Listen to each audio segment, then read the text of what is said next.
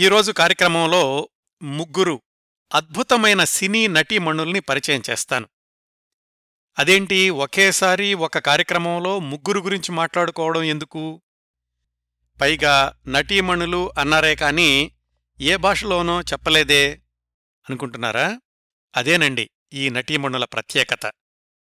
ముగ్గురు గురించి ఒకే కార్యక్రమంలో మాట్లాడుకోవడం ఎందుకంటే వీళ్ళు ముగ్గురు అక్కా చెల్లెళ్ళు. అలానే వీళ్ళని ఫలానా భాషకు చెందిన నటీమణులు అని వర్గీకరించడం కూడా కష్టం. అనేక ప్రత్యేకతలున్న అద్భుతమైన ఈ ముగ్గురు నటీమణులు మలయాళ తమిళ తెలుగు హిందీ భాషా చిత్రాల్లో పాతికేళ్ళపాటు ఒక వెలుగు వెలిగారు. పంతొమ్మిది వందల నలభై ఏడు నుంచి పంతొమ్మిది వందల డెబ్భై ఐదు దాకా ఈ సోదరీమణులకు సినీ రంగంలో స్వర్ణయుగం అని చెప్పుకోవచ్చండి. ఈ ముగ్గురిని కలిపి తిరువాన్కూరు సోదరీమణులు అని ట్రివాన్కూర్ సిస్టర్స్ అని పిలిచేవాళ్ళు ఆ రోజుల్లో. తొంభై సంవత్సరాల క్రిందట అప్పటికీ కేరళ రాష్ట్రం ఇంకా ఏర్పడలేదు. ట్రివాన్కూర్ అని కొచ్చిన్ అని రెండు సంస్థానాలుండేవి. పంతొమ్మిది వందల నలభై తొమ్మిదిలో ఆ రెండు సంస్థానాలు కలిసిపోయాయి. ఆ తర్వాత ఆ కలిసిన రాష్ట్రాన్నే కేరళ అన్నారు.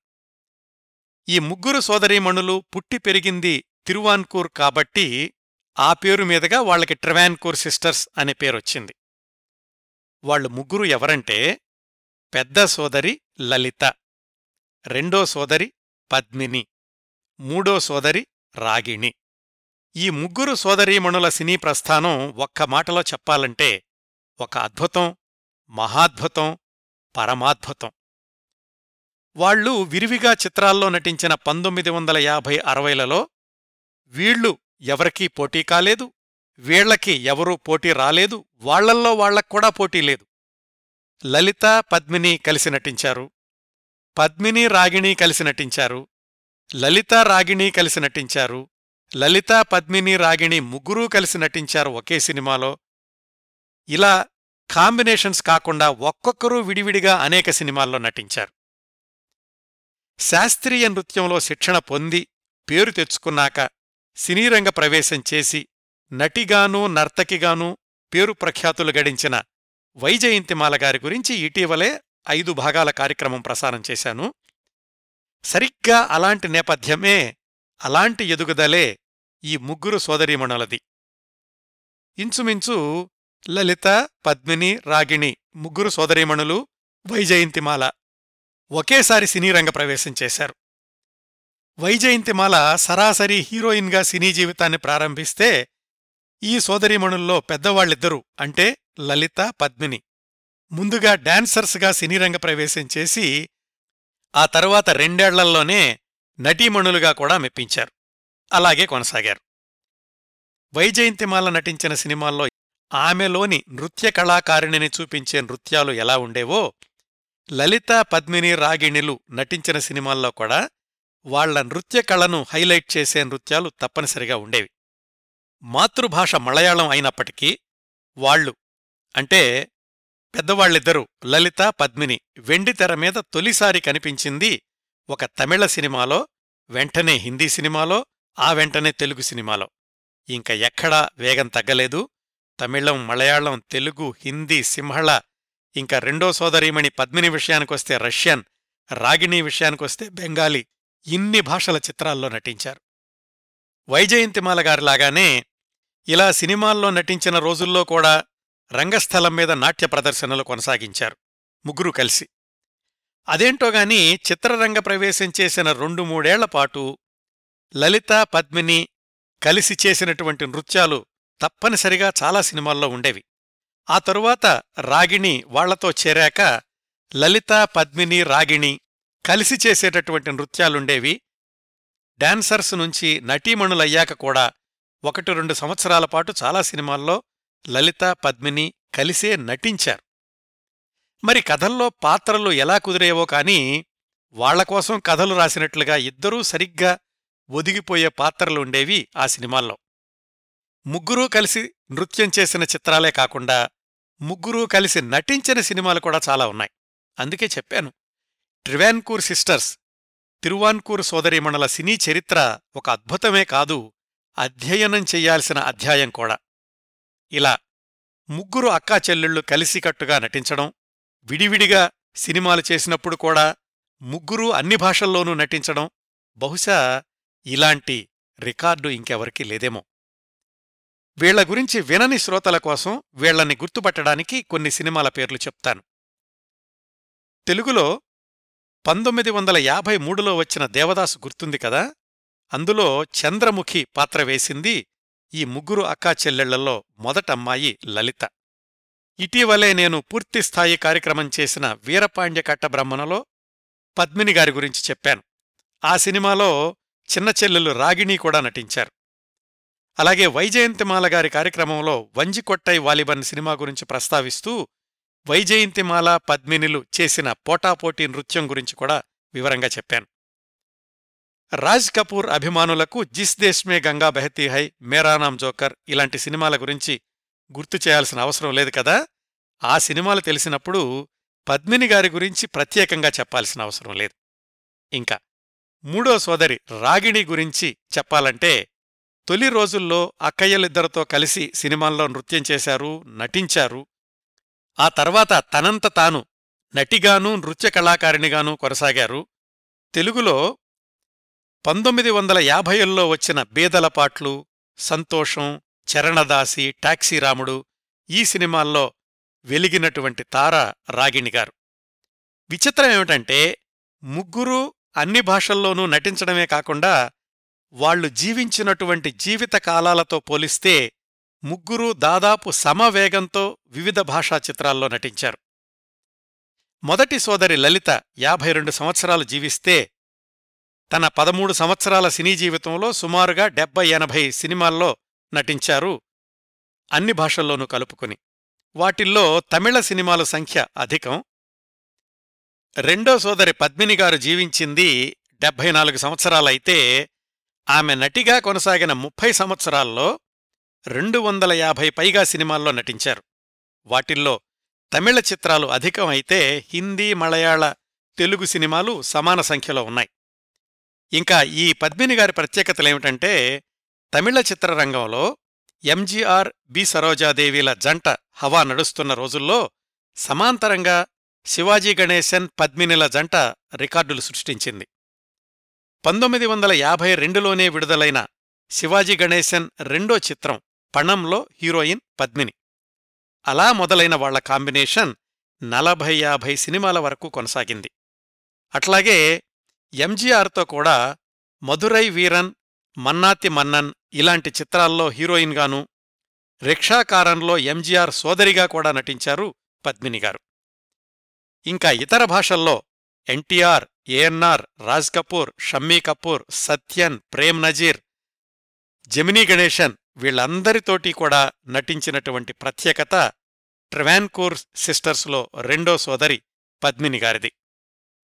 ఇంకా చివరి సోదరి రాగిణి జీవించిన ముప్పై తొమ్మిది సంవత్సరాల్లో నట జీవితం ఇరవై సంవత్సరాలనుకుంటే నటించిన చిత్రాలు సుమారుగా వంద దాకా ఉంటాయి. వీటిల్లో తమిళ మలయాళ చిత్రాలు అధిక సంఖ్యలో ఉంటే హిందీ సినిమాలు తరువాతి వరుసలో ఇంకా తక్కువగా తెలుగు సినిమాలు ఉన్నాయి. వీళ్ళు ముగ్గురూ నటించిన చిత్రాల్లో ముఖ్యమైన చిత్రాల విశేషాలు ఆ తర్వాత కథనంలో మరికొంచెం వివరంగా చెప్తాను. తమ భరతనాట్య ప్రదర్శనలకి సినిమా నటనకి వీళ్ళు అందుకున్న పురస్కారాలకి లెక్కే లేదు. రాష్ట్రపతి Radhakrishnan queen Elizabeth lady Mountbatten ఇలాంటి ప్రముఖుల సమక్షంలో ప్రత్యేక భరతనాట్య ప్రదర్శనలిచ్చారు ఈ అక్కా చెల్లెళ్ళు ముగ్గురు. వీళ్ళు ముగ్గురూ చేసిన సేవలకి గుర్తింపుగా కేంద్ర ప్రభుత్వం వాళ్ళు రెండువేల ఎనిమిదిలో ముగ్గురి చిత్రాలతోనూ ఒక ప్రత్యేక పోస్టల్ స్టాంపు విడుదల చేశారు. ఇంతటి గౌరవాన్ని పొందిన సోదరీమణులు భారతీయ చలనచిత్ర చరిత్రలో లలిత పద్మిని రాగిణి మాత్రమే అయ్యుంటారు. పద్మిని గారు ఒక రష్యన్ సినిమాలో కూడా నటించారు.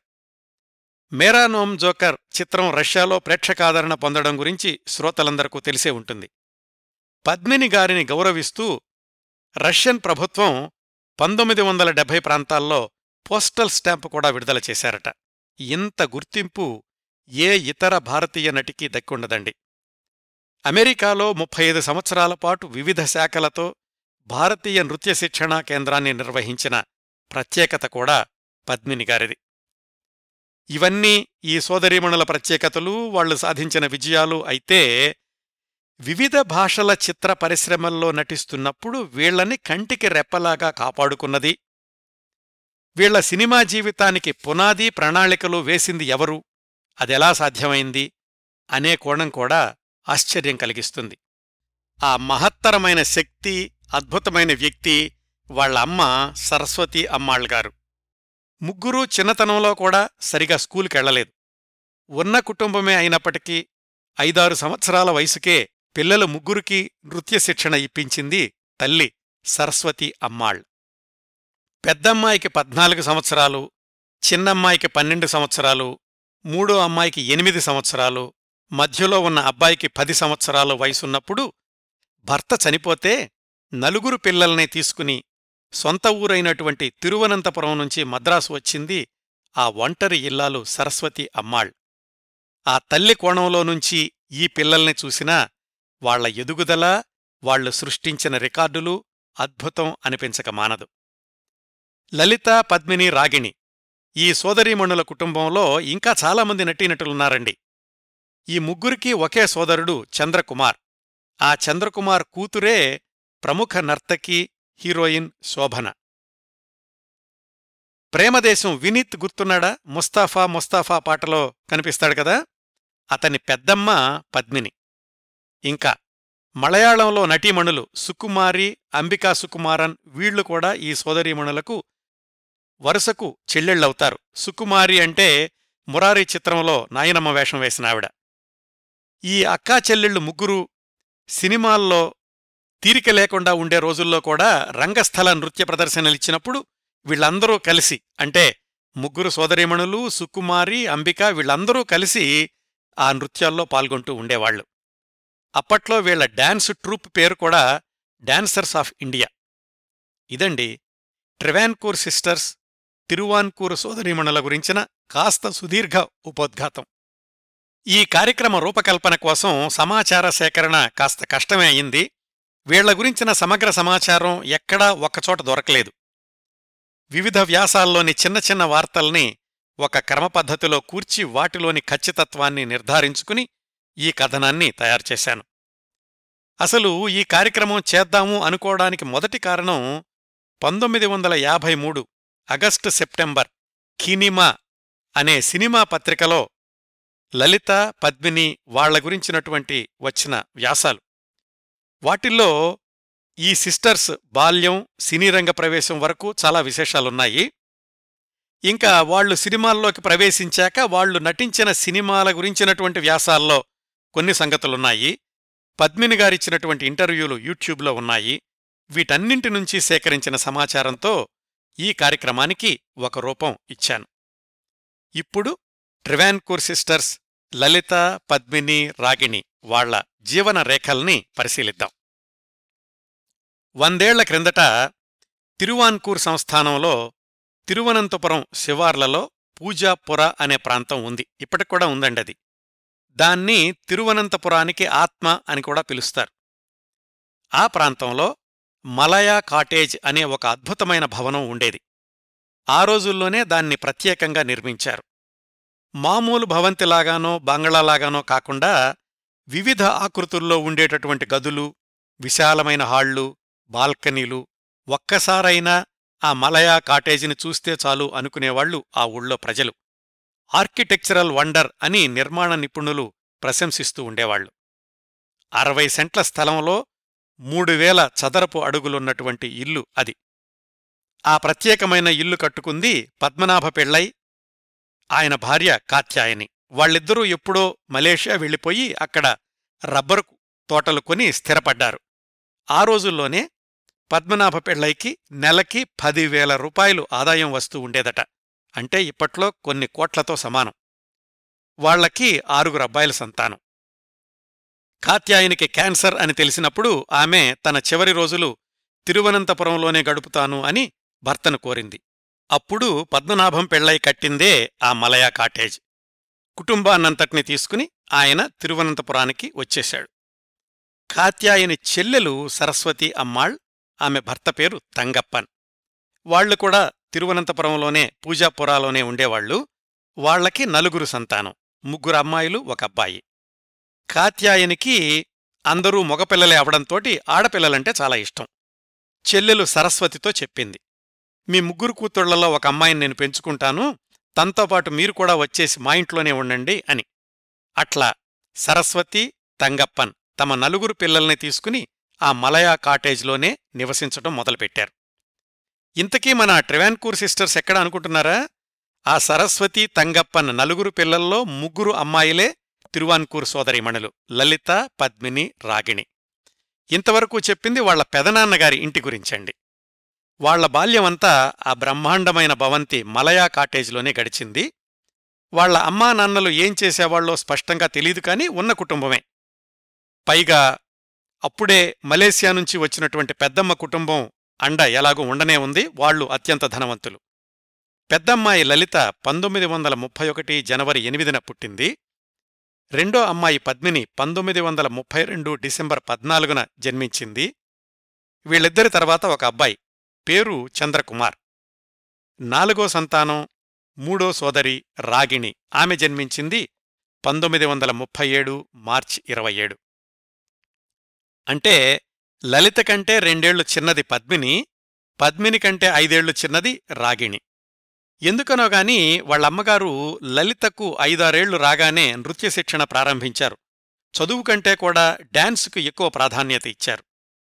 మరో రెండేళ్ళకి పద్మిని కూడా అక్కతో చేరింది డాన్స్ నేర్చుకోవడానికి. వీళ్ళకి నృత్యం నేర్పినటువంటి వాళ్ళల్లో ఒకళ్ళు తిరువాన్కూర్ ఆస్థాన నాట్యాచార్యుడు గురు గోపినాథ్. ఆయన స్వయంగా ఈ మలయా కాటేజ్కొచ్చి ఆడపిల్లలిద్దరికీ కథాకళలో శిక్షణ ఇస్తూ ఉండేవాడు. సుమారుగా పంతొమ్మిది వందల ముప్పై ఐదు ప్రాంతాల్లో ఇదంతా జరిగింది. నృత్య శిక్షణకే ఎక్కువ ప్రాధాన్యత ఇవ్వడంతోటి వాళ్ళ స్కూలు చదువు అంతంత మాత్రంగానే సాగింది అది కూడా టీచర్లు ఇంటికొచ్చి నేర్పడమే. అక్కయ్యలిద్దరూ డాన్స్ నేర్చుకునే రోజుల్లో రాగిణి ఇంకా చాలా చిన్నపిల్ల లలితకి ఏడేళ్ళు పద్మినికి ఐదేళ్ళ వయసున్నప్పుడు ఒక సంఘటన జరిగింది. దసరా సమయంలో తిరువాన్కూర్ మహారాజు ఆ పూజాపురాకి వచ్చి అక్కడ ఒక వారం రోజులు ఉండేవాడు. అలా వచ్చినప్పుడు పంతొమ్మిది వందల ముప్పై ఏడులో ఆయన సమక్షంలో లలిత పద్మిని ఆ చిన్నపిల్లలిద్దరితోటి నృత్య ప్రదర్శన ఏర్పాటు చేశారు. నేర్పింది ఆస్థాన నాట్యాచార్యుడు కాబట్టి మహారాజుగారు ఆ చిన్నపిల్లల నాట్యం చూడడానికి వెంటనే ఒప్పేసుకున్నారు. రాధాకృష్ణ నృత్యం. అప్పటికి రెండేళ్ళుగా నాట్యం నేర్చుకుంటున్న ఏడేళ్ళ లలిత రాధలాగాను అలాగే అప్పుడప్పుడే నృత్య శిక్షణలోకి అడుగుపెట్టిన ఐదేళ్ళ పద్మిని కృష్ణుడుగాను నటించారు. కృష్ణుడు పెద్దగా చేయాల్సిందేమీ లేదు వేషం వేసుకుని నిల్చుంటే చాలు నృత్యం చేసేదంతా రాధే. డాన్స్ మొదలైంది. కృష్ణుడి వేషంలో ఉన్న చిన్నపిల్ల పద్మిని భోరుమని ఏడవటం మొదలుపెట్టింది. చుట్టూరా ఉన్న జనాలను చూసి భయమేసి. వాళ్ళమ్మ గురు గోపినాథ్ ఎలాగో సముదాయించి డాన్సు పూర్తయింది అనిపించారు. అదండి లలిత పద్మిని సిస్టర్స్ తొలి బహిరంగ నాట్య ప్రదర్శన. ఆ చిన్నపిల్లలే మరొక పదేళ్ళలో సినీరంగ ప్రవేశం చేసి ఇద్దరూ కలిసి సినిమాల్లో నృత్యాలు చేస్తారని ఇద్దరూ హీరోయిన్లుగా వెలుగొందుతారని ఆ రోజుల్లో అక్కడికొచ్చిన వాళ్ళల్లో ఎవ్వరూ అనుకోలేదు. వాళ్ళ అమ్మా నాన్నకే ఆ ఆలోచన లేదు. ఎందుకంటే అసలు టాకీ సినిమాలు కూడా అప్పుడప్పుడే వేగం పుంజుకుంటున్నాయి. పెద్ద మద్దతుగా పెద్దమ్మ వాళ్ళున్నారు అంతా బాగానే నడుస్తోంది అనుకుంటుండగా తండ్రి తంగప్పన్ మరణించాడు పంతొమ్మిది వందల నలభై రెండు ప్రాంతాల్లో. నలుగురు పిల్లల్ని తీసుకుని వాళ్ళ భవిష్యత్తు కోసమని మద్రాసు చేరుకుంది సరస్వతి అమ్మాళ్ పంతొమ్మిది వందల నలభై మూడులో. అక్కడ కూడా పిల్లల నృత్య శిక్షణ కొనసాగించింది ఈసారి భరతనాట్యంలో. అక్కడ వాళ్ళకి డాన్స్ నేర్పింది వళ్వూరు రామయ్య పిళ్ళై. ఆ రోజుల్లో ఆయన చాలా సుప్రసిద్ధమైనటువంటి నాట్య గురువు. వైజయంతిమాల ఈవి సరోజ రీటా రాజసులోచన పద్మా సుబ్రహ్మణ్యం ఇలాంటి వాళ్ళంతా ఆ రామయ్య పిళ్ళై దగ్గరే డాన్స్ నేర్చుకునేవాళ్ళు ఆ రోజుల్లో. అలా నాలుగు సంవత్సరాలు రామయ్య పెళ్ళై శిక్షణలో నృత్యం నేర్చుకున్నారు లలిత పద్మిని రాగిణి. ఆయన వద్ద శిక్షణ తీసుకుంటున్నప్పుడే ఈ సిస్టర్స్ ముగ్గురు కూడా గురువుగారి బృందంతో కలిసి రంగస్థల నృత్య ప్రదర్శనలు ఇవ్వడం మొదలుపెట్టారు. కేవలం మద్రాసు తమిళనాడులోని ఇతర ప్రదేశాల్లోనే కాకుండా శ్రీలంక కూడా వెళ్ళి నృత్య ప్రదర్శనలిచ్చారు ఈ రంగస్థల నృత్య ప్రదర్శనలు అనేవి వాళ్ళ జీవన శైలిలో అవిభాజ్య భాగమైపోయాయి. ఇంతకీ వాళ్ళ సినిమా రంగ ప్రవేశం ఎలా జరిగిందంటే పంతొమ్మిది వందల నలభై ఏడులో రామయ్య పెళ్ళైకి కణ్ణిక అనే తమిళ సినిమాకి నృత్య దర్శకత్వం చేసే అవకాశం వచ్చింది. ఆ సినిమాలో శివ మోహిని నృత్యం చేసే సందర్భం ఒకటుంది. దానికోసమని తన శిష్యురాళ్ళు లలిత పద్మినలను ఎంపిక చేసుకున్నాడు రామయ్య పెళ్ళై. నృత్యమే కాబట్టి వాళ్ళమ్మ సరస్వతి కూడా అభ్యంతరం చెప్పలేదు. పైగా ఆమె కూడా కుమార్తెల నృత్యానికి గుర్తింపు రావాలని ఆ రంగంలోనే వాళ్ళ ఎదుగుదల ఉండాలని కోరుకుంటోంది. అట్లా లలిత పద్మిని తొలిసారి వెండితెర మీద కనిపించింది కణ్ణిక అనే తమిళ చిత్రం. పంతొమ్మిది వందల నలభై ఏడు నవంబర్ పదకొండున విడుదలయింది ఇందులో నాలుగు నిమిషాల పాటు సాగుతుంది వాళ్ళిద్దరూ చేసినటువంటి నృత్యం. ఈ కణ్ణిక సినిమాకి ఇంకో ప్రత్యేకత కూడా ఉందండి. ఆ తర్వాత రోజుల్లో అనేక విజయవంతమైన చిత్రాలను నిర్మించిన Pakshiraja studios S M Sriramulu Naidu దర్శక నిర్మాతగా వచ్చిన మొట్టమొదటి చిత్రం. ఒక్క నృత్య దృశ్యంలోనే అయినప్పటికీ తొలిసారి లలిత పద్మిని వీళ్ళిద్దరినీ డాన్సర్స్గా వెండితెరకి పరిచయం చేసిన ఎస్ఎం శ్రీరాములు నాయుడు గారే ఆ తర్వాత రెండేళ్ళకి ముగ్గుర్ని మలయాళ తమిళ తెలుగు చిత్రాల్లో ప్రధాన నటీమణులుగా కూడా అవకాశం ఇచ్చాడు. ఆ వివరాలు వరుస క్రమంలో వస్తాయి. కణ్ణికాలో కేవలం నృత్యమే కాబట్టి షూటింగ్ రెండు మూడు రోజులు ఉండేదంతే. మళ్ళా అదే గురువు దగ్గర నృత్య శిక్షణ కొనసాగుతూ ఉండేది. అదే రోజుల్లో మరొక ప్రముఖ నాట్య గురువు ఉదయశంకర్ కల్పన అనే హిందీ చిత్ర నిర్మాణం కోసం ప్రణాళికలు సిద్ధం చేసుకుంటున్నాడు. ఈ ఉదయశంకర్ గారి గురించి గురుదత్ ఎపిసోడ్స్లో చెప్పాను. ఉదయశంకర్ ఆల్మోరాలో నృత్య శిక్షణ కేంద్రాన్ని ప్రారంభించినప్పుడు దానిలో ఆయన దగ్గర డాన్స్ నేర్చుకున్న వాళ్ళల్లో గురుదత్ కూడా ఉన్నాడు. ఆ ఆల్మోరా ఇన్స్టిట్యూట్ మూసేశాక మద్రాసు వచ్చేసి జెమినీ స్టూడియోస్ సహకారంతో కల్పన అనే హిందీ సినిమాకి శ్రీకారం చుట్టాడు ఉదయశంకర్. ఆయనే దర్శకుడు ఆయన ఆయన భార్య ప్రధాన పాత్రలు. అది నృత్య ప్రధానమైన చిత్రం కాబట్టి మరికొంతమంది నృత్య కళాకారులు కావాలి అని వార్తాపత్రికల్లో ప్రకటించాడు ఉదయశంకర్. ఆయనే ఏదో పనిమీద బొంబాయి వెళ్ళినప్పుడు మిత్రుడి ఇంటికి భోజనానికి వెళ్ళాడు. ఆ మిత్రుడు సరస్వతి అమ్మాళ్ళకి అన్నయ్య వరసవుతాడు. అంటే లలిత పద్మినిలకు మేనమామ వరసవుతాడనమాట ఉదయశంకర్ డాన్సర్స్ కోసం వెతుకుతున్నాడు అని తెలిసి ఆ బొంబాయి మిత్రుడు చెప్పాడు. మీరెలాగూ మద్రాసులోనే ఉన్నారు కదా? అక్కడ మా మేనకోడళ్ళున్నారు రామయ్య పిళ్ళయ్య దగ్గర డాన్స్ నేర్చుకుంటున్నారు. వాళ్ళని చూడండి అని. అలా ఉదయశంకర్ మాస్టర్ లలిత పద్మినలను పిలిపించి ఇంటర్వ్యూ చేసి కల్పనలో ఒక నృత్యం కోసమని వాళ్ళని ఎంపిక చేసుకున్నారు. ఖండిక విడుదలైన రెండు నెలలకి పంతొమ్మిది వందల నలభై ఎనిమిది జనవరి ఒకటిన విడుదలైంది లలిత పద్మినిలు నృత్యం చేసిన రెండో చిత్రం హిందీ చిత్రం కల్పన. ఆ సినిమా టైటిల్స్లో కూడా సపోర్టింగ్ క్యాస్ట్ అని లలిత పద్మిని వాళ్ళిద్దరి పేర్లు వేశారు. ఈ కథకు సంబంధం లేదు కానీ ఈ కల్పన చిత్రం గురించి మరొక రెండు ఆసక్తికరమైన విశేషాలు చెప్తాను. తరువాతి సంవత్సరాల్లో సుప్రసిద్ధ దర్శకుడైన ఆదుర్తి సుబ్బారావు గారు ఈ సినిమా నుంచే దర్శకత్వ శాఖలో సహాయకుడిగా ప్రవేశించారు. అలాగే మరొక ప్రముఖ తెలుగు నటుడు గోవిందరాజు సుబ్బారావు గారు ఈ కల్పన సినిమాలో ఒక ముఖ్యమైనటువంటి పాత్ర పోషించారు. మళ్ళీ మన కథనానికొస్తే ఈ సినిమాల వల్ల లలిత పద్మిని వెంటనే కథానాయికలైతే కాలేదు కానీ ఏ సినిమాలోనైనా సరే డాన్స్ కావాలి అంటే అదుగో రామయ్య పెళ్ళయ్య దగ్గర శిష్యురాళ్ళున్నారు అని పరిశ్రమలో తెలిసేంతగా గుర్తింపు తెచ్చుకున్నారు. ఆ గుర్తింపుతో కేవలం పంతొమ్మిది వందల నలభై ఎనిమిదిలోనే వేదాల ఉలగం మోహిని అదితన్ కనవు గీతగాంధీ ఇలాంటి మరొక ఎనిమిది చిత్రాల్లో నటించారు. నటించారు అంటే నృత్యం చేశారు అని చెప్పుకోవచ్చు. వీటిల్లో పి పుల్లయ్య గారి దర్శకత్వంలో తయారైన తమిళ చిత్రం భక్త జన కూడా ఉంది. వీటన్నింటిలోనూ తారాగణం అని నటీనటుల పేర్లు అయ్యాక కింద ప్రత్యేకంగా డాన్స్ లలితా పద్మిని అని టైటిల్స్లో వేస్తూ ఉండేవాళ్ళు అవన్నీ శాస్త్రీయ నృత్యాలే లేదా శాస్త్రీయ నృత్యాల ఆధారంగా సమకూర్చినటువంటి నృత్యాలు. అక్కా చెల్లెళ్ళిద్దరికీ అదే ధోరణి పంతొమ్మిది వందల నలభై తొమ్మిదిలో కూడా కొనసాగింది. ఆ సంవత్సరం అంటే పంతొమ్మిది వందల నలభై తొమ్మిదిలో వాళ్ళిద్దరూ కలిసి దాదాపు పది తమిళ సినిమాల్లోనూ ఒక తెలుగు సినిమాలోనూ నృత్యాలు చేశారు. ఆ తెలుగు సినిమానే భానుమతి గారి లైలా మజ్ను. పంతొమ్మిది వందల నలభై తొమ్మిదిలో విడుదలైన చిత్రాల్లో వైజయంతిమాల తొలి చిత్రం వాళ్కై కూడా ఉంది. దానిలో వైజయంతిమాల గారు హీరోయిన్ అయితే లలితా పద్మిని ఒక నృత్యం చేశారంతే. ఇట్లా సినీరంగ ప్రవేశం చేసిన మొదటి రెండేళ్ళలో సుమారుగా ఇరవై తమిళ ఒక తెలుగు ఒక హిందీ సినిమాల్లో నృత్యాలు చేశారు లలితా పద్మిని ఇద్దరూ కలిసే. అప్పటికింకా రాగిణి వీళ్ళతో కలవలేదు. నృత్య శిక్షణలోనే ఉంది. పంతొమ్మిది వందల యాభై నుంచి ఇంకా ముగ్గురు సోదరీమణుల హవా మొదలైంది. కేవలం నృత్యాలే కాకుండా సినిమాల్లో ప్రధాన పాత్రలు పలు భాషల్లోని సినిమాలు ఎందెందు వెదికిన అందందే కలరు తిరువాన్కూరు సోదరీమణులు అన్నట్లుగా ఏ భాషలో చూసినా నృత్యమో ప్రధాన పాత్రో ముగ్గురూ కాని ఇద్దరు కాని ఒక్కరు కాని ఈ సోదరీమణులు ఉండాల్సిందే. చాలా ఆసక్తికరమైన ప్రయాణం అది.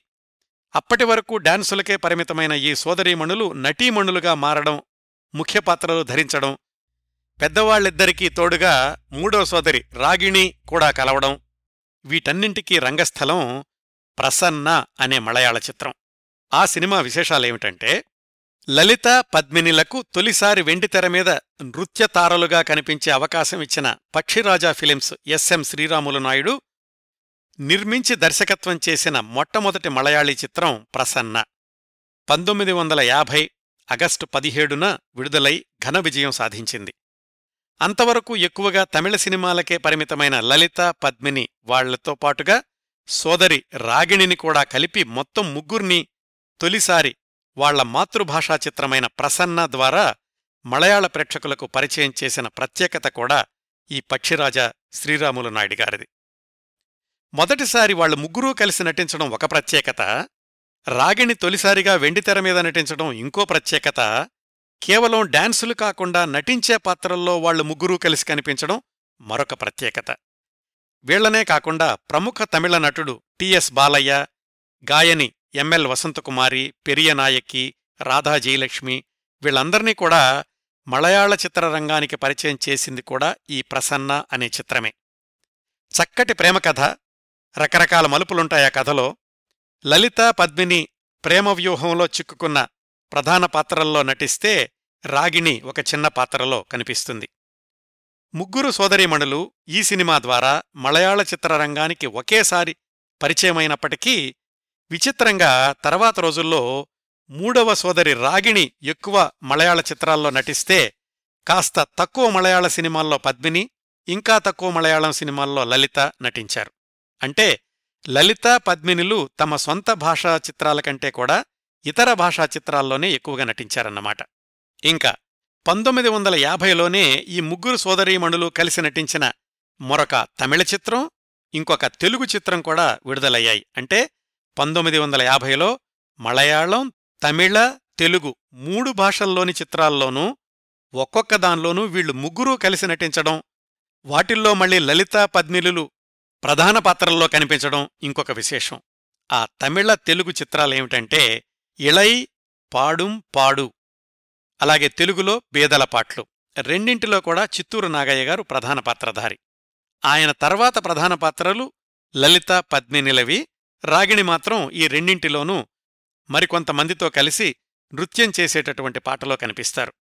ఈ రెండు సినిమాల నిర్మాత కూడా మళ్ళీ పక్షిరాజా ఫిలిమ్స్ శ్రీరాములు నాయుడు గారే. అంటే ఒకే సంవత్సరం పంతొమ్మిది వందల యాభైలో మలయాళం తమిళం తెలుగు మూడు భాషల చిత్రాల్లోనూ లలిత పద్మినిలను నటీమణులుగా మార్చింది రాగిణిని వెండితెరకు పరిచయం చేసింది ఒకే నిర్మాత శ్రీరాములు నాయుడు గారు. ఇది కూడా ఒక రికార్డు అని చెప్పుకోవాలి. ఇట్లా పంతొమ్మిది వందల యాభైలోనే నటించే పాత్రలు ధరించే అవకాశం వచ్చినప్పటికీ ముగ్గురు విడివిడిగా ప్రధాన పాత్రలు ధరించడానికి మరొక సంవత్సరం పట్టింది. అంతవరకు లలితా పద్మినిల జంట నృత్యాలు సినిమాల్లో ఉండడం అనేది ఆనవాయితీగా కొనసాగింది. పంతొమ్మిది వందల యాభైలో వాళ్ళిద్దరూ కలిసి నృత్యాలు చేసిన పది తమిళ సినిమాల్లో కొన్ని చెప్పుకోదగ్గ చిత్రాలు ఎంజీఆర్ నటించిన Mantrikumari MGR V N Janaki hero హీరోయిన్లుగా నటించిన మరుదనాట్టు ఇలవరసి ఈ రెండింటిలో కూడా లలిత పద్మినిలు కలిసి చేసిన నృత్యాలున్నాయి. పంతొమ్మిది వందల యాభైలోనే లలిత పద్మినులు ప్రధాన పాత్రలో ధరించిన మరొక తెలుగు చిత్రం పి. పుల్లయ్య గారి దర్శకత్వంలోని తిరుగుబాటు. అలాగే గుమ్మడిగారి మొదటి చిత్రం అదృష్టదీపుడు దాంట్లో కూడా లలిత పద్మిని కలిసి చేసిన నృత్యం ఒకటుంది. తరువాతి సంవత్సరం పంతొమ్మిది వందల యాభై ఒకటికొస్తే ఈ సంవత్సరంలో కూడా లలిత పద్మిని రాగిణిలు కలిసి నటించిన సినిమాలు ఎక్కువగానే వచ్చాయి. లలిత పద్మిని కలిసి చేసిన నృత్యాలున్న సినిమాలు కూడా వచ్చాయి. ఈ రకరకాల కాంబినేషన్లుండేవండి ఆ సంవత్సరాల్లో. వీటిల్లో ఆసక్తికరమైన ఒక చిత్రం ఒరే ఇరవు అక్కినే నాగేశ్వరరావు గారు నటించిన తొలి స్ట్రెయిట్ తమిళ చిత్రం. దానిలో ఆయన పక్కన హీరోయిన్ లలిత అయితే లలిత పద్మిని వాళ్ళిద్దరూ కలిసి నటించిన నృత్యం కూడా ఒకటి ఉంటుంది ఈ చిత్రంలో. అంటే ఒక సోదరి నటిగా నటించినప్పటికీ ఇంకో సోదరి డాన్సర్గా అదే సినిమాలో ఉండడం కూడా కొనసాగిందన్నమాట. పంతొమ్మిది వందల యాభై ఒకటిలోనే విడుదలైన హీరోయిన్ కృష్ణకుమారి గారి తొలి చిత్రం నవ్వితే నవరత్నాలు. దాంట్లో రాధాకృష్ణ నృత్యం చేశారు లలితా పద్మిని కలిసి. తరువాతి సంవత్సరం పంతొమ్మిది వందల యాభై రెండు నుంచి లలిత పద్మిని రాగిణి కలిసి నటించే నర్తించే సినిమాలు కొనసాగుతున్నప్పటికీ వాళ్ళు విడివిడిగా నటించే చిత్రాల సంఖ్య కూడా పెరుగుతూ వచ్చింది. ఇక్కడ్నుంచి మన కథనం సరళంగా సాగడానికి సంవత్సరాల వారీ కాకుండా కొన్ని విభాగాలుగా చెప్తానండి. ముందుగా ముగ్గురు సోదరీమణులు కలిసి నటించిన సినిమాల్లో ప్రత్యేకంగా చెప్పుకోదగ్గవి. ఆ తరువాత లలిత నటించిన చిత్రాలు ఆమె వ్యక్తిగత విశేషాలు. ఆ తరువాత రాగిణి నటించిన చిత్రాలు ఆమె వ్యక్తిగత విశేషాలు. చిట్ట చివరగా పద్మిని గారి గురించిన విశేషాలు చెప్తాను. ముందుగా ఈ ముగ్గురు లేదా వాళ్ళల్లో ఇద్దరూ కలిసి నటించిన సినిమాల్లో మరికొన్ని ఆసక్తికరమైన విశేషాలున్నవి. పంతొమ్మిది వందల యాభై మూడులో పొన్ని అనే తమిళ సినిమా విడుదలైంది. తెలుగులో ఒకే తల్లి పిల్లలు అని డబ్బింగ్ కూడా అయ్యిందది. ఆ చిత్రంలో లలిత పద్మిని ప్రధాన పాత్రల్లో నటిస్తే వాళ్ళ చెల్లెలు రాగిణితో పాటు కజిన్ సిస్టర్స్ అంబిక సుకుమారి వాళ్ళు కూడా డాన్సర్స్గా కనిపిస్తారు. అంటే ఈ కజిన్ సిస్టర్స్ ఐదుగురు కనిపించినటువంటి చిత్రం పొన్ని. చిన్నప్పుడు కలిసి డాన్స్ నేర్చుకున్న ఐదుగురు కూడా కలిసి ఒకే చిత్రంలో కనిపించడం అనేది ఈ పొన్ని తమిళ చిత్రం యొక్క ప్రత్యేకత అని చెప్పుకోవచ్చు. పంతొమ్మిది వందల యాభై మూడులోనే విడుదలైన ఎన్టీఆర్ చిత్రం అమ్మలక్కలు తమిళంలో అదే మరుమగళ్ దీనిలో పద్మిని లలిత ప్రధాన పాత్రల్లో నటించారు. పంతొమ్మిది వందల యాభై ఐదులో పద్మిని రాగిణి లలిత ముగ్గురూ కలిసి నటించిన స్ట్రెయిట్ తెలుగు చిత్రం పి. పుల్లయ్య గారి విజయ గౌరి అదే సంవత్సరంలో ఒక తమిళ చిత్రం తూకు తూకి దాంట్లో కూడా వీళ్ళు ముగ్గురూ కలిసి నటించారు. ఇదే తెలుగులో అంతా ఇంతే అనే పేరుతోటి డబ్బింగ్ అయ్యింది. పంతొమ్మిది వందల యాభై ఆరులో విడుదలైన అక్కినేని ఎన్టీఆర్ ఇద్దరూ కలిసి నటించిన చరణదాసి సినిమాలో రాగిణి తన కజిన్ సిస్టర్ అంబికతో కలిసి చేసినటువంటి నృత్యం ఒకటుంది. ఇలా వీళ్ళ కాంబినేషన్స్లో వచ్చిన సినిమాల్లో చిట్ట చివరి చిత్రం పంతొమ్మిది వందల అరవై రెండులో విడుదలైన తమిళ చిత్రం విక్రమాదిత్యన్ ఎంజీఆర్ హీరో. ఇందులో రాకుమార్తె రత్నమాలగా పద్మిని రాకుమార్తె వైరమాలగా రాగిణి నటించారు. ఈ సినిమాల తర్వాత వాళ్ళ కాంబినేషన్లో సినిమాలేమీ రాలేదు కానీ ఎవరికి వారుగా అన్ని భాషల చిత్రాల్లోనూ నటిస్తూనే ఉన్నారు. ఎవరికి వారు విడివిడిగా నటించినా కలిసి నటించినా ముగ్గురు అక్క చెల్లెళ్ళు ఎప్పుడూ కలిసే ఉండేవాళ్ళు మద్రాసులో కూడా అప్పటి మైలాపూర్ ఎడ్వర్డ్స్ ఇలియట్స్ రోడ్లో ఒకే కాలనీలో పక్కపక్కన ఇళ్ళు కట్టుకున్నారు. లలిత భవన్ పద్మిని నివాస్ రాగిణి హౌస్ ఇలాగా ఏవో పేర్లుండేవి. ఆ పద్మిని నివాస్కి ఎదురింట్లో ఉండే ఆవిడ ఒక బ్లాగులో రాసుకున్నారు. వాళ్ళు ముగ్గురూ తీరికలేని సినీ నటీమణులుగా కొనసాగుతున్నటువంటి రోజుల్లో కూడా కాలనీలో అందరితో ఎంతో కలుపుగోలుగా ఉండేవాళ్ళు ఎవరింట్లో ఏ ఫంక్షన్ జరిగినా వీలు చూసుకుని ముగ్గురులో ఎవరో ఒకళ్ళు ఖచ్చితంగా హాజరవుతూ ఉండేవాళ్ళు ముగ్గురులో ఎవరికీ ఇసుమంతైనా గర్వం ఉండేది కాదు అని. అదే కాలనీలో గాయని ఎంఎల్ వసంతకుమారి గారు కూడా ఉండేవాళ్ళట ఒక్కోసారి ఎంఎల్ వసంతకుమారి గారు పాడుతుంటే లలిత పద్మిని రాగిణి ముగ్గురు ఆవిడ పాటకి అనుగుణంగా డాన్స్ ప్రాక్టీస్ చేస్తూ ఉండేవాళ్ళు ఈ ఎంఎల్ వసంతకుమార్ గారి అమ్మాయే హీరోయిన్ శ్రీవిద్య. అంత సాధారణంగా ఉండేవాళ్ళు సెలబ్రిటీ సిస్టర్స్. ఇదండి వాళ్ళ ముగ్గురు గురించినటువంటి సంయుక్త సమాచారం. ఇంకా లలిత గారు విడిగా నటించిన చిత్రాలు ఆమె వ్యక్తిగత జీవిత విశేషాలు తెలుసుకుందాం. లలిత అనగానే తెలుగు వాళ్ళకి గుర్తొచ్చే చిత్రం దేవదాసు. అప్పటికే నృత్య కళాకారిణిగానూ కొద్ది సినిమాల్లో నటీమణిగానూ పేరు తెచ్చుకున్నారు లలిత. అయితే దేవదాసు చిత్రంలో చంద్రముఖి పాత్ర కోసమని చాలా కాలం ఎవర్నీ నిర్ణయించలేదట చివరి నిమిషంలో లలితను ఎంపిక చేశారు అని కినిమా పత్రికలోని వ్యాసంలో ఉంది. ఎందుకంటే చంద్రముఖి పాత్రకు నృత్యం తప్పనిసరిగా వచ్చుండాలి. అది లలిత గారికి ఉంది ఇంకా నటన అనేది దర్శకుడు రాబట్టుకునేది. దేవదాసు చిత్రంలో దేవదాసు పార్వతి పాత్రలు ఎలాగైతే ప్రేక్షకుల మనసుల్లో చిరస్థాయిగా నిలిచిపోతాయో చంద్రముఖి పాత్ర కూడా అలాగే నిలిచిపోతుంది. అక్కినేని సావిత్రి గారులాగానే లలిత కూడానన్నమాట. అక్కినేని సావిత్రి దేవదాసులోని తమ పాత్రల కోసం ఎంత కృషి చేశారో ఎంత అంకితభావంతో ఆ పాత్రల్లో ఒదిగిపోయారో దేవదాసు చిత్రం గురించిన ప్రత్యేక కార్యక్రమంలో చెప్పాను. వాళ్ళకి ఏమాత్రం తీసిపోని స్థాయిలో ఉంటుంది చంద్రముఖిగా లలిత పాత్ర. లలిత నటన గురించి చంద్రముఖి పాత్ర గురించి కొన్ని వ్యాసాలే వచ్చాయండి ఆ రోజుల్లో. తెలుగు చలనచిత్ర చరిత్రలో దేవదాసు సుస్థిరమైనటువంటి స్థానాన్ని సంపాదించుకున్నట్లే ఆ సినిమాలోని చంద్రముఖి లలిత కూడా అలాగే తనదైన స్థానాన్ని సుస్థిరం చేసుకున్నారు అని చెప్పుకోవచ్చు. తెలుగు సినిమాల్లో లలిత నటించిన బరువైన సుదీర్ఘమైన పాత్ర ఈ చంద్రముఖి. పంతొమ్మిది వందల యాభై ఏడులో సూరసేన అనే సింహళ భాషలోని చిత్రంలో కూడా నటించారు లలిత. పంతొమ్మిది వందల యాభై ఏడులో శివశంకర్ నాయర్ని వివాహం చేసుకున్నారు. పంతొమ్మిది వందల అరవై రెండు తర్వాత సినిమాలు బాగా తగ్గించేసుకున్నారు. వెండితెర జీవితపు చివరి సంవత్సరాల్లో కూడా పంతొమ్మిది వందల అరవై రెండులో సెంతామరై అనే తమిళ సినిమాలో పద్మిని హీరోయిన్ పాత్ర అయితే మరొక సోదరి రాగిణితో కలిసి కూడా లలిత ఒక పాత్రలో కనిపిస్తారు. నా దగ్గరున్న సమాచారం ప్రకారం లలిత నటించిన చిత్రం చిట్టచివరగా విడుదలయింది పంతొమ్మిది వందల అరవై ఏడులో వచ్చిన నిల్ అనే తమిళ చిత్రం. ఆ తరువాత పూర్తిగా కుటుంబ జీవితానికి అంకితమైపోయారు. సినిమా రంగం నుంచి విరమించుకున్నాక లలిత గారి గురించిన వివరాలు ఎక్కడా లభ్యం కావడం లేదు. తన యాభై రెండు సంవత్సరాల వయసులో పంతొమ్మిది వందల ఎనభై రెండులో క్యాన్సర్ వ్యాధితో కన్నుమూశారు ముగ్గురు సోదరిమణుల్లో పెద్దవాళ్ళైన లలిత. ఆ ముగ్గురు సోదరిమణుల్లో రెండవ నిష్క్రమణ లలితగారిది మొదటగా మరణించింది అందరికంటే చిన్నవారైన రాగిణి. ఆ రాగిణి విడివిడిగా నటించిన సినిమాలు ఆమె వ్యక్తిగత జీవిత విశేషాలు ఇప్పుడు తెలుసుకుందాం. పంతొమ్మిది వందల యాభై దశాబ్దం మొదట్లో అక్కయ్యలతో కలిసి నటిస్తూ నృత్యం చేస్తూ చలనచిత్ర జీవితాన్ని ప్రారంభించిన రాగిణి తర్వాత ఎక్కువగా మలయాళం హిందీ చిత్రాల్లో నటించారు. పెద్దక్క లలితతో పోల్చుకుంటే ఎక్కువ హిందీ చిత్రాల్లో నటించారు రాగిణి. పంతొమ్మిది వందల యాభై ఐదులో విడుదలైన ఎన్టీఆర్ నటించిన ఏకైక హిందీ చిత్రం నయా ఆద్మీ దాని తెలుగు వర్షన్ సంతోషం. రెండింటిలో కూడా అక్కయ్యలు లేకుండా తనొక్కర్తే నృత్యం చేశారు రాగిణి. మరొక నృత్య కళాకారిణి హెలెన్తో కలిసనుకోండి. పంతొమ్మిది వందల అరవై మూడులో విడుదలైన షికారి హిందీ చిత్రంలో సోలో హీరోయిన్ రాగిణి. పంతొమ్మిది వందల అరవై ఒకటిలో విడుదలైన ఎన్టీఆర్ హీరోగా నటించిన టాక్సీ రాముడిలో కూడా ఒక పాత్రలో కనిపిస్తారు రాగిణి. ఆమె నటించిన చిట్ట చివరి చిత్రం పంతొమ్మిది వందల డెబ్బై ఆరులో విడుదలైన మలయాళ చిత్రం ఆలింగనం. పంతొమ్మిది వందల అరవై ఐదు ప్రాంతాల్లో తనకంటే చిన్నవాడైన మాధవన్ని వివాహం చేసుకున్నారు రాగిణి. అప్పటికామె వయసు ఇరవై ఎనిమిది సంవత్సరాలు. వివాహం అయ్యాక మూడు నాలుగు సినిమాల్లో నటించారంతే. అయితే భర్త జూదానికి మద్యపానానికి బానిసై రాగిణిని బాగా కష్టాలు పెట్టేవాడట.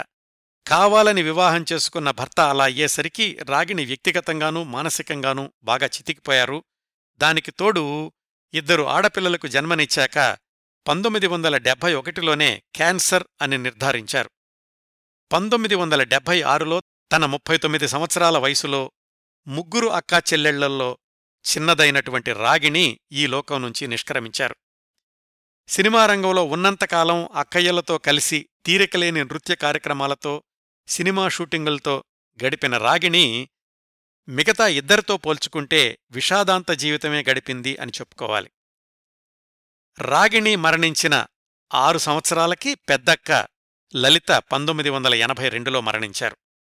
అవండి లలిత రాగిణి అంటే పెద్ద సోదరి చిన్న సోదరి వాళ్ళ గురించినటువంటి వివరాలు ఇంక మధ్యలో మిగిలినటువంటి సోదరి పద్మిని గారి గురించిన విశేషాలు ఇప్పుడు తెలుసుకుందాం.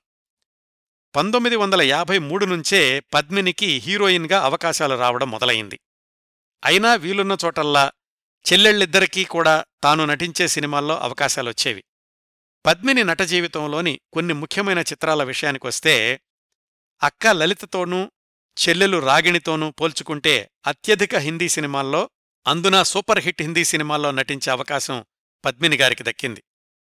పంతొమ్మిది వందల నలభై ఎనిమిదిలో వచ్చిన ఉదయశంకర్ కల్పనలో చిన్న డాన్స్ చేసినప్పటికీ అదేమీ ఆమె హిందీ చిత్రరంగ ప్రవేశానికి దోహదం చెయ్యలేదు. పద్మినిని హిందీ చిత్ర ప్రేక్షకులు హిందీ చిత్ర పరిశ్రమ గుర్తించినటువంటి చిత్రం పంతొమ్మిది వందల యాభై రెండు డిసెంబర్లో విడుదలైన జెమినీ వాసన్ నిర్మించిన చిత్రం మిస్టర్ సంపత్ దర్శకుడు కూడా జెమినీ వాసనే దీనిలో పూర్తి స్థాయి హీరోయిన్ పాత్ర పద్మినిది. పంతొమ్మిది వందల నలభై ఏడులో పుష్పవల్లి హీరోయిన్గా వచ్చిన మిస్ మాలిని అనే సినిమాకి దగ్గరగా ఉండేటటువంటి కథ ఈ మిస్టర్ సంపత్. ఆ మిస్ మాలిన్లో పుష్పవల్లి వేసినటువంటి వేషమే మిస్టర్ సంపత్లో పద్మినిది.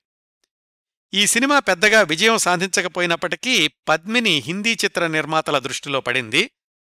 పంతొమ్మిది వందల యాభై రెండులోనే ప్రత్యేకంగా చెప్పుకోవాల్సిన ఇంకొక సినిమా మిస్టర్ సంపత్ హిందీ చిత్రం విడుదలైన రెండు రోజులకి విడుదలయింది తమిళ చిత్రం పణం. శివాజీ గణేశన్ హీరోగా విడుదలైన పరాశక్తి విడుదలైనటువంటి రెండు నెలలకి వచ్చింది ఈ రెండో సినిమా పణం. దీనిలో హీరోయిన్ పద్మిని శివాజీ పద్మిని వాళ్ళిద్దరి కాంబినేషన్లో మొట్టమొదటి చిత్రం. కరుణానిధి వ్రాసినటువంటి తుపాకీ తోటాల్లాంటి సంభాషణలు ఈ చిత్రాన్ని ప్రత్యేకంగా నిలబెట్టాయి. అంతకుముందు వరకు కేవలం నాట్యతారగానే కనిపించిన పద్మినిలో అద్భుతమైన నటి కూడా ఉన్నారు అన్న విషయాన్ని నిర్ధారణ చేసింది ఈ పణం చిత్రం. తర్వాత రోజుల్లో బ్లాక్ బస్టర్స్ తమిళ చిత్రాల్లో నటించే అవకాశాలు రావడానికి పునాది వేసింది కూడా ఆమె తొలిసారి పూర్తిస్థాయి హీరోయిన్గా శివాజీ గణేశంతో కలిసి నటించిన తమిళ చిత్రం పణం. పంతొమ్మిది వందల యాభై మూడులో పద్మినిని హిందీ చిత్రరంగానికి మరింత దగ్గర చేసినటువంటి ఒక సంఘటన జరిగింది. అది సినిమాల ద్వారా కాదండి క్రికెట్ ద్వారా. ఆశ్చర్యంగా ఉంది కదా? ఏం జరిగిందంటే పంతొమ్మిది వందల యాభై మూడులో బొంబాయి సినిమా తారలకి మద్రాసు సినిమా తారలకి మధ్య స్నేహపూర్వకమైన క్రికెట్ పోటీ జరిగింది మద్రాసులో. దానికి బొంబాయి నుంచి వచ్చిన వాళ్ళల్లో రాజ్ కపూర్ నర్గిస్ కూడా ఉన్నారు. ఆ క్రికెట్ మ్యాచ్లో మద్రాసు నటీనటుల నుంచి ఎక్కువ స్కోర్ చేసింది పద్మిని అయితే బొంబాయి నుంచి ఎక్కువ స్కోర్ చేసింది నర్గీస్. అప్పణ్నుంచి వాళ్ళిద్దరి మధ్య స్నేహం పెరిగింది. చోరీ చోరీ హిందీ సినిమా షూటింగు కోసం రాజ్ కపూర్ నర్గీస్ మద్రాస్ వచ్చినప్పుడు వాళ్ళకి తమ ఇంటికి దగ్గరలోనే ఒక బంగళాన్ని నివాసానికి ఇప్పించారు పద్మిని తల్లి. ఆ సినిమా షూటింగ్ జరిగినన్ని రోజులు రాజ్ కపూర్ నర్గీస్ పద్మిని అక్కా చెల్లెళ్ళు తరచూ కలుసుకుంటూ ఉండేవాళ్ళు ఈ పరిచయాలే తర్వాత రోజుల్లో పద్మిని రాజ్ కపూర్ సినిమాల్లో ప్రధాన పాత్రలు ధరించడానికి పునాది వేశాయి. ఆ విశేషాలు టైం లైన్లో తర్వాత చెప్తాను. పంతొమ్మిది వందల యాభై రెండులో హిందీ తమిళ చిత్రాల్లో హీరోయిన్గా పరిచయం అయ్యాక పంతొమ్మిది వందల యాభై నాలుగులో మలయాళంలో సోలో హీరోయిన్గా పరిచయమయ్యారు పద్మిని.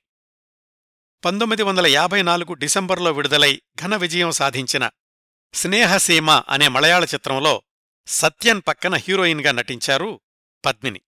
ఆ సినిమా వాణిజ్యపరంగా విజయవంతం అవడమే కాకుండా మొట్టమొదటి జాతీయ స్థాయి అవార్డ్స్లో ప్రశంసాపత్రం కూడా పొందింది. ఇదే సంవత్సరం అంటే పంతొమ్మిది వందల యాభై నాలుగులోనే పద్మిని హీరోయిన్గా వచ్చిన మరొక శతదినోత్సవ చిత్రం ఎదిర్ పరదాతు అనే తమిళ సినిమా. శివాజీ గణేశన్ హీరో. తర్వాత ఇదే తెలుగులో ఇలవేలుపు అనే పేరుతోటి పునర్నిర్మాణమైంది వేరే వేరే తారాగణంతోటి. ఈ ఎదిర్ పరదాతు తమిళ సినిమా షూటింగ్లో జరిగిన ఒక విచిత్రమైన సంఘటన ఏమిటంటే పద్మిని శివాజీ గణేశన్ని చెంప మీద కొట్టాల్సినటువంటి సన్నివేశం. అయ్యో శివాజీ గారి చెంప మీద కొట్టడం నేను చెయ్యలేను అన్నారు పద్మిని. దర్శకుడు తెలుగువాడే చిత్రపు నారాయణమూర్తి గారు. ఈయన గురించి కూడా నేను లోగడ పూర్తిస్థాయి కార్యక్రమం చేశాను. ఆయన నచ్చజెప్పాడు పద్మినికి.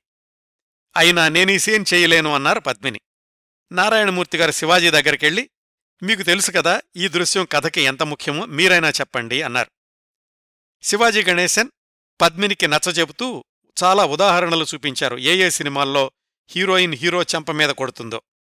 ఇదంతా నటనే కదా? వ్యక్తిగతంగా తీసుకోవడం దేనికి అని శివాజీ గణేశన్ గారు నచ్చజెప్పిన మీదట ఆ సీన్ చేయడానికి ఒప్పుకున్నారు పద్మిని. ఇప్పుడు మొదలైంది అసలు కథ. షాట్ మొదలైంది. పద్మిని శివాజీ గణేశన్ చెంప మీద ఎడాపెడా కొట్టేస్తున్నారు. దర్శకుడికి అర్థం కాలేదు. సరే ఎఫెక్ట్ కోసం అలా చేస్తున్నారేమో అనుకున్నారు. శివాజీ మూతి మీద ముక్కు మీద కూడా దెబ్బలు తగిలాయి. ముక్కులో నుంచి రక్తం కారడం మొదలయింది అయినాగాని పద్మిని ఆగలేదు. ఏదో శక్తి ఆవహించినట్లుగా తాను తాను కాదేమో అన్నట్లుగా కొడుతూనే ఉంటే శివాజీ గణేశన్ తానే కట్ చెప్పి పద్మిని చేయి పట్టుకున్నారు. ఆపడానికి. అయినాగాని పద్మిని ఆగలేదు. ఆయన ఒంటి మీద కొడుతుంటే హఠాత్ పరిణామానికి ఆయన కింద పడిపోయాడు. అయినాగాని పద్మిని ఆగలేదు ఇంకా ఇది శృతి మించుతోంది అని సెట్లో వాళ్ళు ఒక దుప్పటి తెచ్చి పద్మిని గారి మొహం మీద వేసి ఎలాగో ఆమెను అదుపు చేయగలిగారు. శివాజీ గణేశన్ గారికి దెబ్బలు తగలడం ఒక ఎత్తైతే అసలు పద్మనికి మానసికంగా ఏమైందోనని ఇంకో కంగారు. రెండు రోజులు ఆసుపత్రిలో ఉంచి చికిత్స చేస్తేగాని పద్మిని మళ్ళీ మామూలు మనిషి అవ్వలేదట. ఒక్కొక్కసారి పాత్రలోకి పరకాయ ప్రవేశం చేస్తే ఇలాంటి ప్రమాదాలు కూడా జరుగుతూ ఉంటాయండి.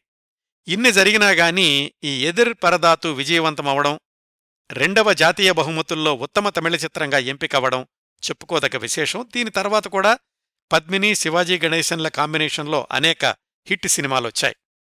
ఇట్లా ఒకదాని తర్వాత ఒకటిగా వివిధ భాషల్లో తనని తాను హీరోయిన్గా నిరూపించుకుంటున్న పద్మిని గారి వెండితెర జీవితం శరవేగంతో కొనసాగింది.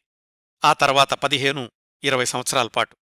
పద్మిని గారి నట జీవితంలో మరొక మైలురాయి చిత్రం పంతొమ్మిది వందల యాభై ఆరులో విడుదలైన మధురై వీరన్ ఎంజీఆర్ హీరో.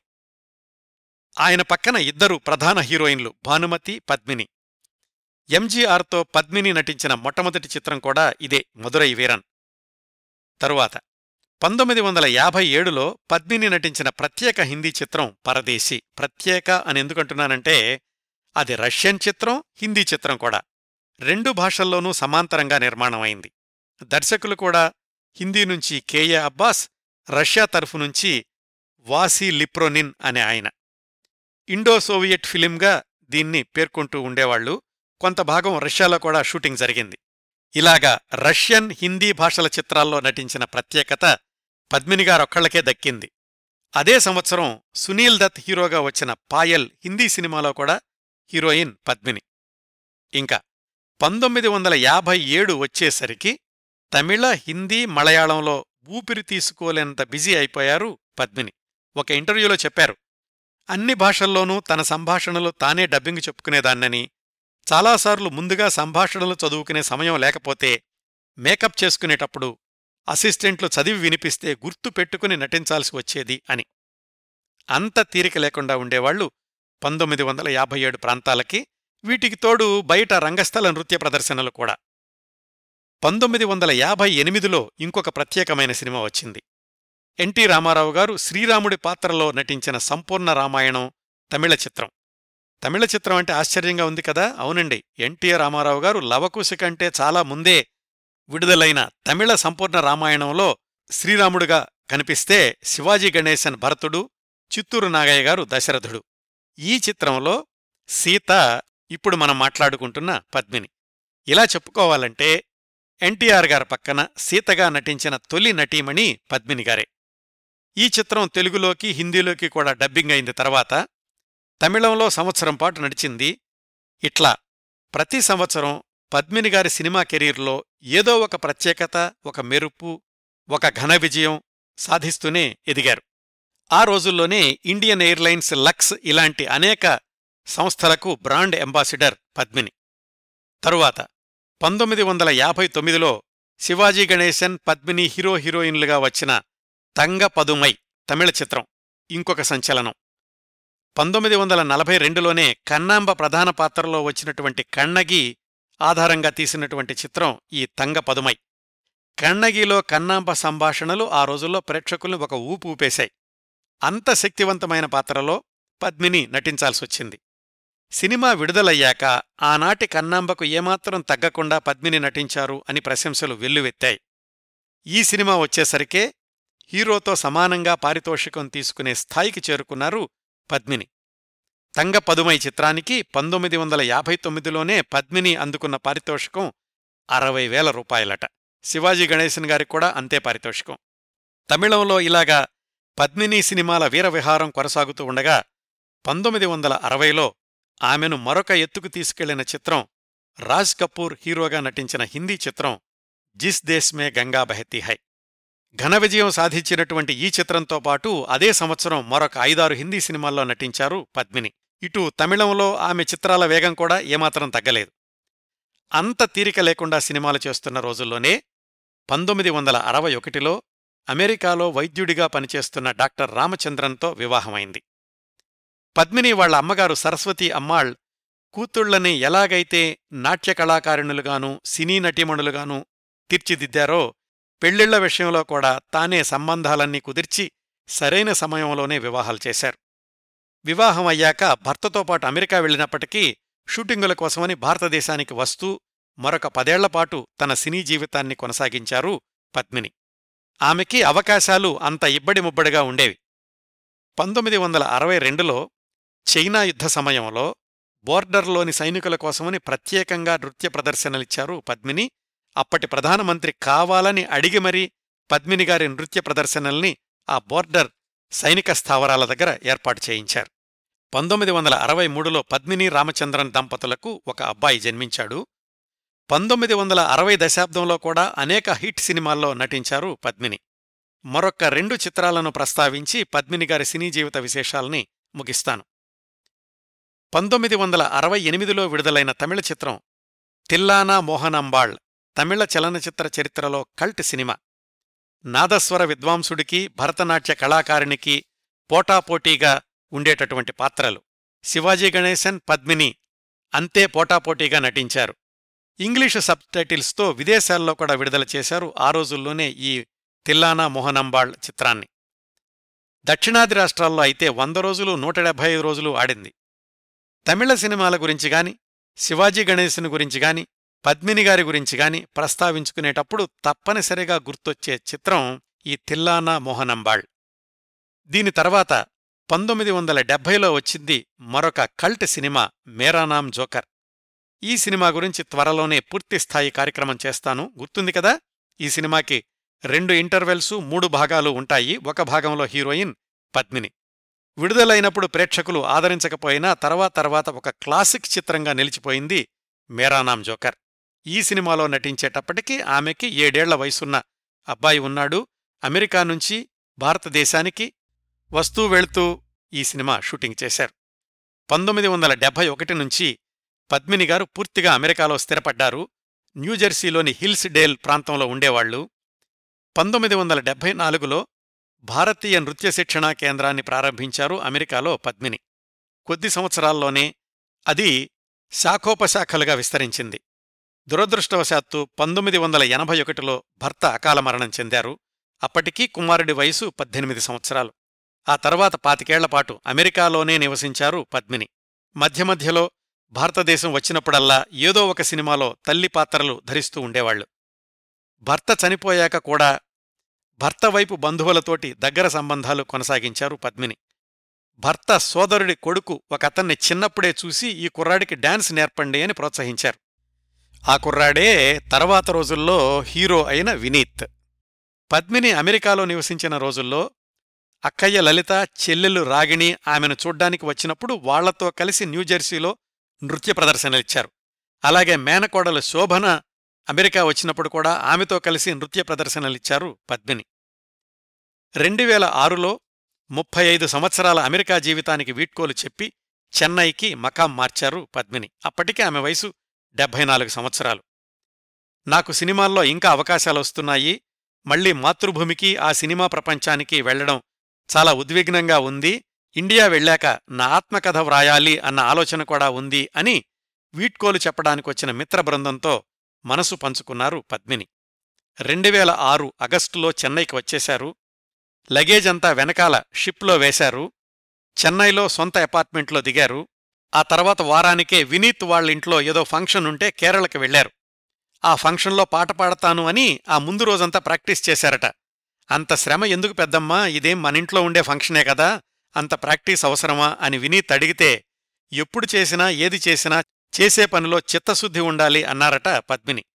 రెండు వందల యాభై పైగా చిత్రాల అనుభవం ఎన్నో అవార్డులు రివార్డులు డెబ్భై నాలుగేళ్ళ వయసున్న అనుభవం అయినా కానీ ఆ వయసులో కూడా అంత నిబద్ధతతో ఉండడం పద్మిని గారికే చెల్లింది. రెండువేల ఆరు సెప్టెంబర్ ఇరవై మూడు రాత్రి ముఖ్యమంత్రి కరుణానిధిని సన్మానించడానికని సినిమా వ్యక్తులందరూ కలిసి చెన్నైలోని నెహ్రూ ఇండోర్ స్టేడియంలో ఒక ప్రత్యేక కార్యక్రమం ఏర్పాటు చేశారు. పద్మిని గారిని కూడా ఆ ఫంక్షన్కి ప్రత్యేకంగా పిలిచారు. ఆమెను చూడగానే కరుణానిధి గారు గౌరవంగా లేచి ఆహ్వానించి తన పక్కనే సీటు చూపించారు.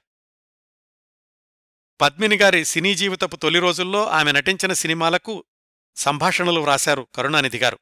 తమిళ పరిశ్రమకి తమిళ ప్రేక్షకులకి కూడా పద్మిని గారంటే ఎంతో గౌరవం. ఆ సభ జరుగుతూ ఉండగానే చివర్లో ఉన్నట్టుండి స్పృహ తప్పి పడిపోయారు పద్మిని. వెంటనే ఆసుపత్రికి తీసుకెళ్ళారు. ఇరవై నాలుగు గంటల తర్వాత రెండువేల ఆరు సెప్టెంబర్ ఇరవై నాలుగవ తేదీ రాత్రి గుండెపోటుతో కన్నుమూశారు పప్పీ అని అందరూ ముద్దుగా పిలుచుకునే పద్మిని ట్రివాన్కూర్ సిస్టర్స్ ముగ్గురు సోదరీమణుల్లో మధ్య సోదరి అందరికంటే చివరగా ఈ లోకం నుంచి నిష్క్రమించిన అత్యద్భుత నృత్య కళాకారిణి వెండితెర నటీమణి. ఇంకా అప్పటికీ ఆమె లగేజ్ అమెరికా నుంచి రాలేదు రాద్దామనుకున్న ఆత్మకథ కూడా ప్రారంభం కాకుండానే ఆగిపోయింది. ఆమె భౌతిక దేహాన్ని మేనకోడలు శోభన ఇంట్లో ఉంచారు. Radhika Manorama Khushbu Sathyaraj Y G Mahendra K R Vijaya Nagesh A V M Saravanan మొదలైన వాళ్ళంతా వచ్చి పద్మినికి నివాళులర్పించారు. పద్మినిగారిని హృదయాకారపు వదనంగల నటి అంటుండేవాళ్ళట ఆ రోజుల్లో హార్ట్ షేప్డ్ ఫేస్ అని. వదనమంత సుందరమైంది ఆమె హృదయం హృదయమంత స్వచ్ఛమైంది ఆమె వదనం అని ఆమెను దగ్గరగా చూసిన వాళ్ళందరూ ప్రశంసిస్తూ ఉండేవాళ్ళు ఆ రోజుల్లో. పద్మిని మరణంతో తిరువాన్కూర్ సోదరీమణుల శకం ముగిసినట్లయింది. తన ఇద్దరు సోదరీమణుల్ని కోల్పోయాక కూడా పాతికేళ్ళపాటు ఆ స్ఫూర్తిని కొనసాగించారు పద్మిని. తెలుగు తమిళ మలయాళ హిందీ చలనచిత్ర రంగాల గత చరిత్రను పరిశీలించిన వాళ్ళెవరికైనా తిరువాన్కూరు సోదరీమణుల అడుగుజాడలు స్పష్టంగా స్వచ్ఛంగా కనిపిస్తూనే ఉంటాయి. ఇవండి ట్రివాన్కూర్ సోదరీమణులు లలిత పద్మిని రాగిణి గార్ల గురించి నేను సేకరించగలిగినంత సమాచారం ఈ కార్యక్రమాన్ని ఇంతటితో ముగిస్తున్నాను. ఈ కార్యక్రమాలను ఆదరించి అభిమానిస్తున్న శ్రోతలందరకు హృదయపూర్వకంగా కృతజ్ఞతలు తెలియచేస్తున్నాను. మళ్ళీ మరొక మంచి కార్యక్రమంతో వచ్చేవారం కలుసుకుందాం. అంతవరకు నవ్వుతూ ఉండండి. మీ నవ్వులు పది మందికి పంచండి. ప్రస్తుతానికి మీ వద్ద సెలవు తీసుకుంటోంది సదా మీ ఆదరాభిమానాలను కోరుకునే మీ కిరణ్ ప్రభ.